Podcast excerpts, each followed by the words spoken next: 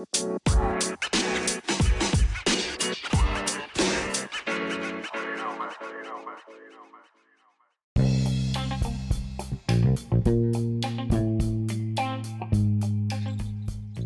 い、えー、電話 c のポッドキャストを、えー、始めていきます、えー。パーソナリティの岡山さんです。よろしくお願いします。よろしくお願いします。まあ、前回ね、イワシクラブの磯川さんを呼んでの回でしたけれども、結構場作りの話ね、面白いですね。そうですね、やっぱり場も服も人ありきっていう感じが、お二人ともつながってて、面白かったですね。そうですね。まあ、引き続きなんかその場作りだったりとかコミュニティみたいなところの話を磯川さんに聞けて聞けていったらいいなと思います。えー、いわしクラブの磯川さんです。よろしくお願いします。はい、よろしくお願いします。よろしくお願いします。はい。なんかこの間の続きみたいな感じになるんですけど、まあ、最後にちょっと話されてたその自分があの物を買う時の理由とかみたいな話のところで、もう次ちょっとその下田さんに一ユーザーとしてどういうものとかどういうお金の使い方とか、どういうことのファンになるのかみたいな話をちょっと聞いてみたいなと思ってて。ああなるほどな。結構なんか物を僕買う時は分かれますね。なんか人からすごく買う時もあるし、まあ、その場でなんかこう一番便利なものを買っちゃうみたいな2つがあって、なんかそうですね。でもなんか大切なものは結構なるべく誰かから買いたいかなみたいな、うん、結構考えながらやってる気はしますけどね。なんかあのこのコロナ禍であの結構いろんなその食品だったりとか、まあ、洋服もそうだしいろんなブランドがこうベースとかストアーズ .jp とか使ってなんかこういろん自分たちのこう EC 立ち上げたりしたじゃないですか。なんかあの辺で結構やっぱ、ああ、面白いなって、こういうとこから買いたいなって結構思いましたね。それでよく買ってたんですけど、まあ、クラウドファンディングとかもやってる人多かったじゃないですか。まあ、今まではその地域の一個のそのこだわりのお店みたいな感じでやってたけど、まあ、それじゃ立ち行かなくまあ、こういう状況で難しくなっちゃったから、まあ、できるだけこう EC で販売してみたいな対非対面で物を売ってこうよみたいな感じの流れの時にあこういうの面白いなってポチポチしちゃいましたね結構。なるほど。うん、例え例えば何買ったんですか？例えばラーメンとか、なんかすごい美味しいラーメン屋さんが、なんかこうリアルでしかやってなかったラーメン屋さんが、麺とスープを出して、それをベースベースで売り始めましたみたいな、めっちゃうまそうな醤油ラーメンじゃんって言って買ったりとか、あとチーズケーキ、北海道で美味しいチーズケーキ作りましたっていうのは、僕チーズケーキめちゃくちゃ好きなんですけど、それをたまたまツイッターで見かけて買っちゃうとか。あ、5層。ああ、ゴかそうですね、そうですね。はい、はい、バスクチーズだから、そうそうそうそう。だから、本当だったら多分、なんかその、コンビニでチーズケーキ買うとか、うん、なんだろう、あの、工事コーナーでチーズケーキ買うとか、そういうので自分がこう近場で買えるようなチーズケーキを買ってたわけですけど、うん、でもなんかその今回のコロナの間は、なんかいろんなその情報がどんどん出てくるから、そこで買うみたいな感じになっていきましたね、なんか流れ的には。なるほど。確かにそのコロナでその物と人と、まあ、その人も物を介した人と人との関係のあり方っていうのはだいぶいろいろ変わったようには思いますよね。それこそその店舗でビジネスやってた方の振る舞いとかいろいろ試されてる方も多かったし、その点やっぱりイワシクラブもいろいろ大変だったと思うんですけど、うん、そうですね。これそのお客さんとの関係性とか関わり方とかって変わりました、そうっすね。いや、もう本当にありがたいことに、その常連さん、普段イワシクラブを使ってくれてる人たちが、もうなんか、あの、どんどんどんどん連絡とかで、どうですか、大丈夫ですか？みたいな感じで、えー、っと、そ連絡くれたりとか、あとは、あの、うちでちょっと未来チケットみたいなのを販売させてもらったりしたときに、購入していただけたりとか、それこそそのコミュニティの、えー、中にいる人たちからすごい助けてもらったんですよね。で、まあなんか割とそういうことって、その、まあこうなる前から、ある種なんかその何回か助けてもらったことはあって、それってなんか、やっぱり僕らがある種なんそのお客さんたちとその匿名じゃない付き合いというか、うんうん、お互いの名前と顔が一致した商売をあの続けてきたからなのかなっていうふうにはなんとなく思ったんですけどね。いや、ありがたいですよ。だからやっぱこう緊急事態宣言明けてからなんかこうまあ一応よご飯食べに行けるようになったじゃないですか。はい前よりはやっぱ差がすごいっすもんね。なんかそなんかこうやっぱ僕ら一こうまあどっか行く人間としてもやっぱうんたまに行く外食だったらここに行こうとかなんかやっぱあいつも行ってる場所に行きたいしなんかただ食べるっていうなんかただ安いとかじゃないなんかすごくそういう感じになってるような気がするなと思いましたね。確かに確かにね。そうですね。出かけることのなんか、なんていうんだろう、特別感がより上がった感じはありますよね。うんうんうんうんうんうん。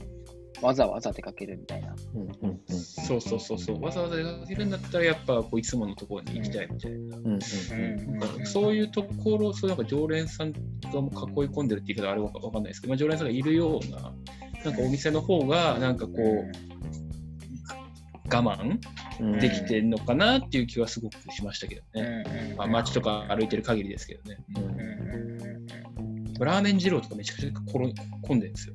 あそうなんだあうん。へえ。すごい愛されてる人が多ければ多いほど、やっぱりなんか行っちゃうみたいな、どうせ行くんだったらここで行くみたいな、すごいそう感じましたけどね。逆になんか、よく、まあ、なんとでもないって言ってはおかしいですけど、ラーメン屋さんは全然人がいないとか。ーうん。なるほど。だからなんか仕方なくとかなんとなくで選ばれてたものじゃなくってちゃんと理由があってつながってるとこうんろの方がやっぱり強くなってるってことなんですかね。うんうん。そうそうだ、それをなんか意識したりするのかなと思って、うんうんやっていく中で、石川さんは。ああ、そうっすね選ばれる店舗になるために何かやってるとかあるんですか？いや、なんか、選ばれる店舗になるためにとは思ってなくて、うんうん。自分がやっぱりその、なんて言うんだろう、あの、結局、社会のある種レールから外れた時に、うん。その町の、まあ、いわゆるそういう商業的な店舗が結構僕自身を受け入れて、まあ、育ててくれたみたいなふうに思ってるんですよね。要するに町のいろんなお店の店主たちがからいろいろ教わって育ったみたいなふうに思ってるんで、うん。だからなんか自分たちの店もそうありたいなっていうふうに思っていて、うん。うんそうなるとなんか必然的にお客さんとその店側の関係性もうん。お客とその店じゃなくてなんか人と人っていうことになるんですよね。うーん。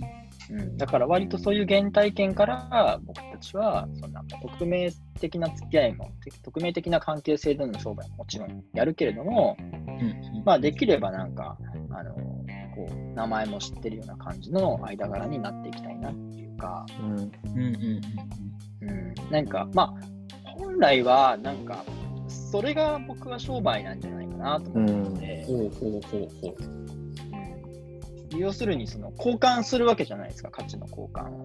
うんうんうんうんうん価値の交換って結構なんか別に言ってみれば必要のないじゃないんですよ。うん。必要ないんだ。あだって基本的にはだって自分で取りに行けばいい話ああ、まあそうかそうか。そうか。はいうんうんだけどわざわざ交換するってことは何かしらなんかその人と交換したい理由があったりするわけで、そうなるとなんかもうさっきの話あの先週の話じゃないですけどねなんかその誰から買いたいかみたいなことでなんて言うんだろうその、うん、好きな人とぼ僕らはに接客したいし僕らのことを好きな人をに来てほしいっていう。ああなるほどね。うんうんうんうんお客様ではないってことだよね、多分ね。だからイメージそうね、そうね。あんまりお客様っていう感じじゃないかもね。と。うんうん。確かに。まあそんな感じするよね、でも。うんうんちゃんと話しかけるもんな。うん、最近どうすか？みたいなね。そうそうそうそう、何やってんすか？とか、よく聞きますもんね。うん。うんうんなんでお二人はなんかそういう関係性になってるんですか？あのお客それぞれのビジネスでお客さんとその実名ちゃんと顔が分かって向き合うみたいな関係になってるのか？まあ、磯川さんの場合は、なんでしょう、あの、場のビジネスだし、お客さんと直に触れることが多いから、まあまあまあ、なんとなくまだ分かるとして、10YC の場合ってネットで、うんしかも、着るものを売ってるっていう状態うんで、どうやってそのお客さんとこう、顔が見える関係になっていくのかなっていうのは。どうなんすかね。でもまあそもそも多分顔が見えてない関係の方が天話一多分多いですようん。ね。やっぱこう、もちろんポップアップに来てくれるお客さんもいるけど、多分あ全然あのウェブサイトで買ってくれる人の方が多いんで、まあ、見えてる数が少なくて、見えてない数の方が多いって感じなんですけど、でもなんかその中でも、なんか見えてなくても、なんか見えて、見えるようにしてもらえるような関係性に、まあ、なれるような気がしてて、あの、うちはそのウェブサイトで買買うと、すごくなんか人がいないイメージあるじゃないですか、ウェブサイトで買うって。だから、あの、機械で梱包されて、ただ送られてきて商品が届いて、なんか、こう、着るみたいな。まあ、多分どこのアパレル、どこもわかんないけど、そんな感じだと思うんですけど、だから、うちはできるだけ、こう、まあ、人がいるよっていうことを結構アピールするかな。あの手書きのね、しおりとかね。うんうん、そうそうそうそうそう、送るときはちゃんとあてちゃんとっていうか、なんかで手書きでちゃんとあの書いて送るとかも、なんかこう、無味無臭になっちゃうんですよ、どうしても、ウェブサイトで販売すると。でもなんかそれってすごく嫌だなって、送る側も送る側でいるから、こっちに。だけどそれがなんか、機械とか、なんかすごい無無機質になっちゃうのが嫌嫌なんですよね。だからそれをなんかすごく忠実に、忠実っていうか思ってたから、まあ、まずウェブサイトで送るときは、ちゃんとこう顔がとか人がいるっていうことが分かるようにしようみたいな感じで始めていくと、多分コミュニケーション的にはそういう風になっていったのかなっていう気はしますけどね。うん。そもそも Web100 なんで、うちが。Web100 で、うんうんえっと、その後にあのポップアップを始めてるんで、ウェブのコミュニケーションがあって、それをポップアップに持ってったみたいな感じなんで、うんうんうんうんそういう風になっていった気がするけどなと思いますけど。そうか。それが、まあ、ちょっと面白いといえば面白いところなのかもしれないですけど、その、買って終わり、まあ、例えば場だったら行って、一回行って、まあ、満足して終わり、えー服だったら一回買ってきて、まあう、んうん。満足して終わりみたいなことじゃなくって、その後そのやってる人とこうつながりたいと思うお客さんが出るっていうのはなんかどういうところにあるんでしょうね。お互いお互いのこのブランドに対してなんでこの人とつながりたいとかこの人と仲良くなりたいとか思ったんですか？磯川さんは下田さんと仲良くなりたいと思ったし下田さんは磯川さんと仲良くなりたいと思ったし。いやあんまりね、仲良くなりたいと思ったことはないんですよね。そうだよね。それ結構難しいですよね。なんか難しいですね。だまあ、単純に僕自身はもう 10YC の商品に惚れ込んだっていうのはあるんですよね。うんで、なんかね、まあ、なんかだからね、うんそのなるべくこう目立つように買うというか、知られるように買うみたいな。僕、10YC 買いますみたいな。わざとでかい声で言うみたいな。はいはいはいはい。うんうん、それをすることによってね、ある種ブランドの人に認知されるわけじゃないですか。うんあこいつまた買ってんなみたいな。うんうんうんうんうん、あそう結構なんか、割と自分が惚れ込んだなんかものに対しては結構自分から割と突っ込んでいっちゃう感じがありますね。うんうんうんうんそれだから単純になのか、まあ、下澤さんと仲良くなりたいというかはもう単純に天外師の商品が好きっていうことなんじゃないかなと思うんですけどね。難しいよなでも確かに。今となってはね、いつの間にか長くなってしまいましたみたいな感じではあるからね。うんだねでも多分そこのなんかなんでそうなったかに多分ヒントがあるような気もするんですよ。うんうんそうですね。うん。さっきの話じゃないけど、結構共通のね、なんか多分あるんじゃないかなと思うんですけどね、うん思いみたいなものはね。なんだろうな、なんかこう、ゆるさっていうか、まあ、この間の話で余白みたいな話だったけど、なんか、知りたくなるみたいな、もしかしたらあるあるような気がするんだよな。なんかこう、ああ。もう一回行きたくなるとか、多分そういうのってなんか、一回で全部知れないとか、なんかそういうのもあるような気がするんですけどね。ああ、なるほど、なるほど。うん。分かりにくさみたいなやつ。まあ、ある種分かりにくさみたいなところ。うん。これがね、うまく言語化できないんですけど。うん、うなるほど。ん。うん。わかりにくさか。なんだろうな。そうな。うちで言うと、多分多分合ってるか分かんないですけど、なんかその、こう、ポップアップに来ると、すごく天 y 心知れるみたいなところもあると思うんですよ。うんうんうんだから、その、今までウェブサイトにももちろん書いてあるけど、ウェブサイトに書いてあること以外のもっと奥のとこまで 10YC のことが知れる場が多分ポップアップ。だと思うんですよね。うん。だから、えっと、ポップアップに来たいと思える人が多かったりするのかなとか。だからまあある種そうするとウェブサイトが分かりにくくて、あのポップアップが分かりやすいって話になっちゃうんだけど、なんかそういうわけでもなくて、なんかこういろんなことについて知りたいから、その場所に行くみたいなのが結構あるのかなっていう。うんうんうんそうだね。だから僕が多分磯川さんに会いたい時って、自分が考え事をしている時に話したい時なんですよ。うんああ、なるほど、なるほど。そうそうそう。俺こういうふうに最近思うんだけど、磯川さんにちょっと話してみようかなみたいな。うんうんうんうんうん。なるほどね。うん。結構そういう人、あれかもしれないですね。イワシクラブ的には割と多いかもしれないですね。うん。うんうんうん。うん。うん。ホットドッグ屋もそうですもん。ね。イワシクラブを舞台にスタッフがお客さん。との話の中でホットドッグ屋をオープンすることになったみたいな。うんうん、うん。話があったじゃないですか確かに確かに確かに。そうですね。そうですね。うん、そうか。なんかもうちょっとわかんないですけど、あのーただ単純に物を買うとかサービスを受けるっていう関係性じゃなくってお互いになんか一緒に生み出せる関係なのかもしれないですね。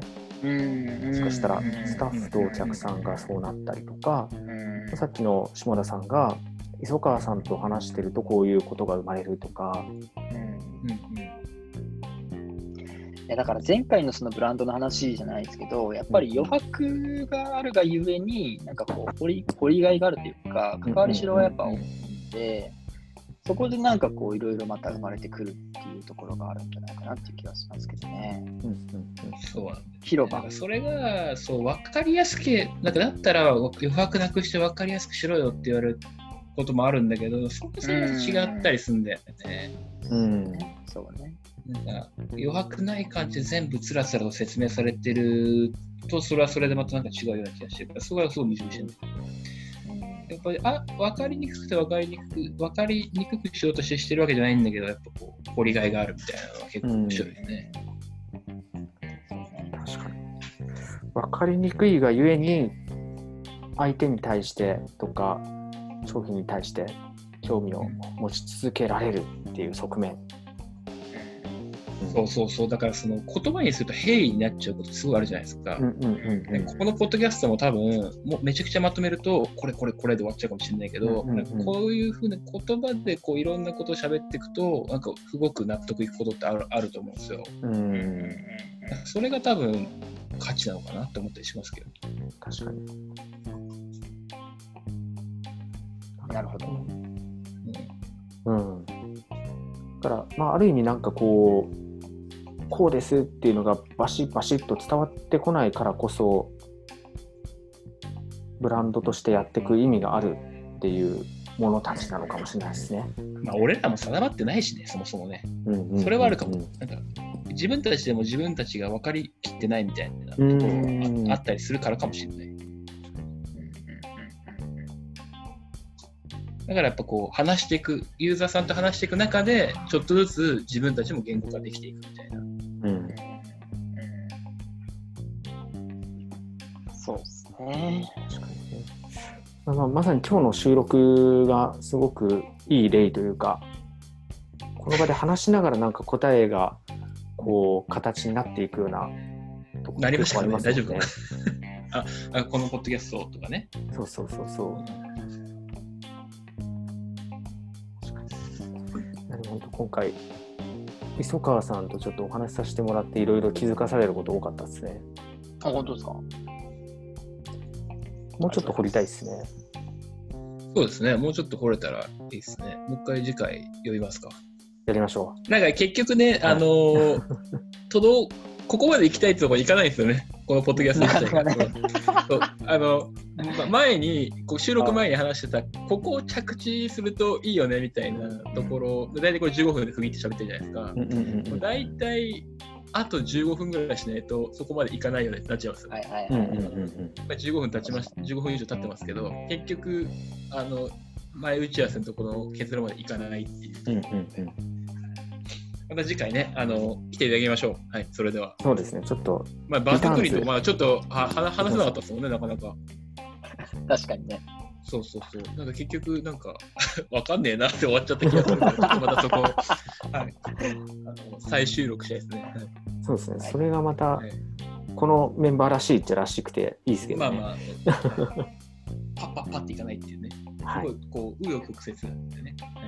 はいそれはポッドキャストのいいところかなと思います。いいところかな。はい。あの、本日は、えっと、岩橋クラブの菅さんに来ていただきまして、えっと、ポッドキャスト収録してきました。また来週、また次回、あの、来ていただけますかね。はい、もちろんです。いいとも。はい。いいとも。はい。じゃあ、えっと、今回も楽しくお話しさせていただきました。えー、テーマシーポッドキャストでした。お二方ともありがとうございました。ありがとうございました。ありがとうございました。さようなら。バイバイ。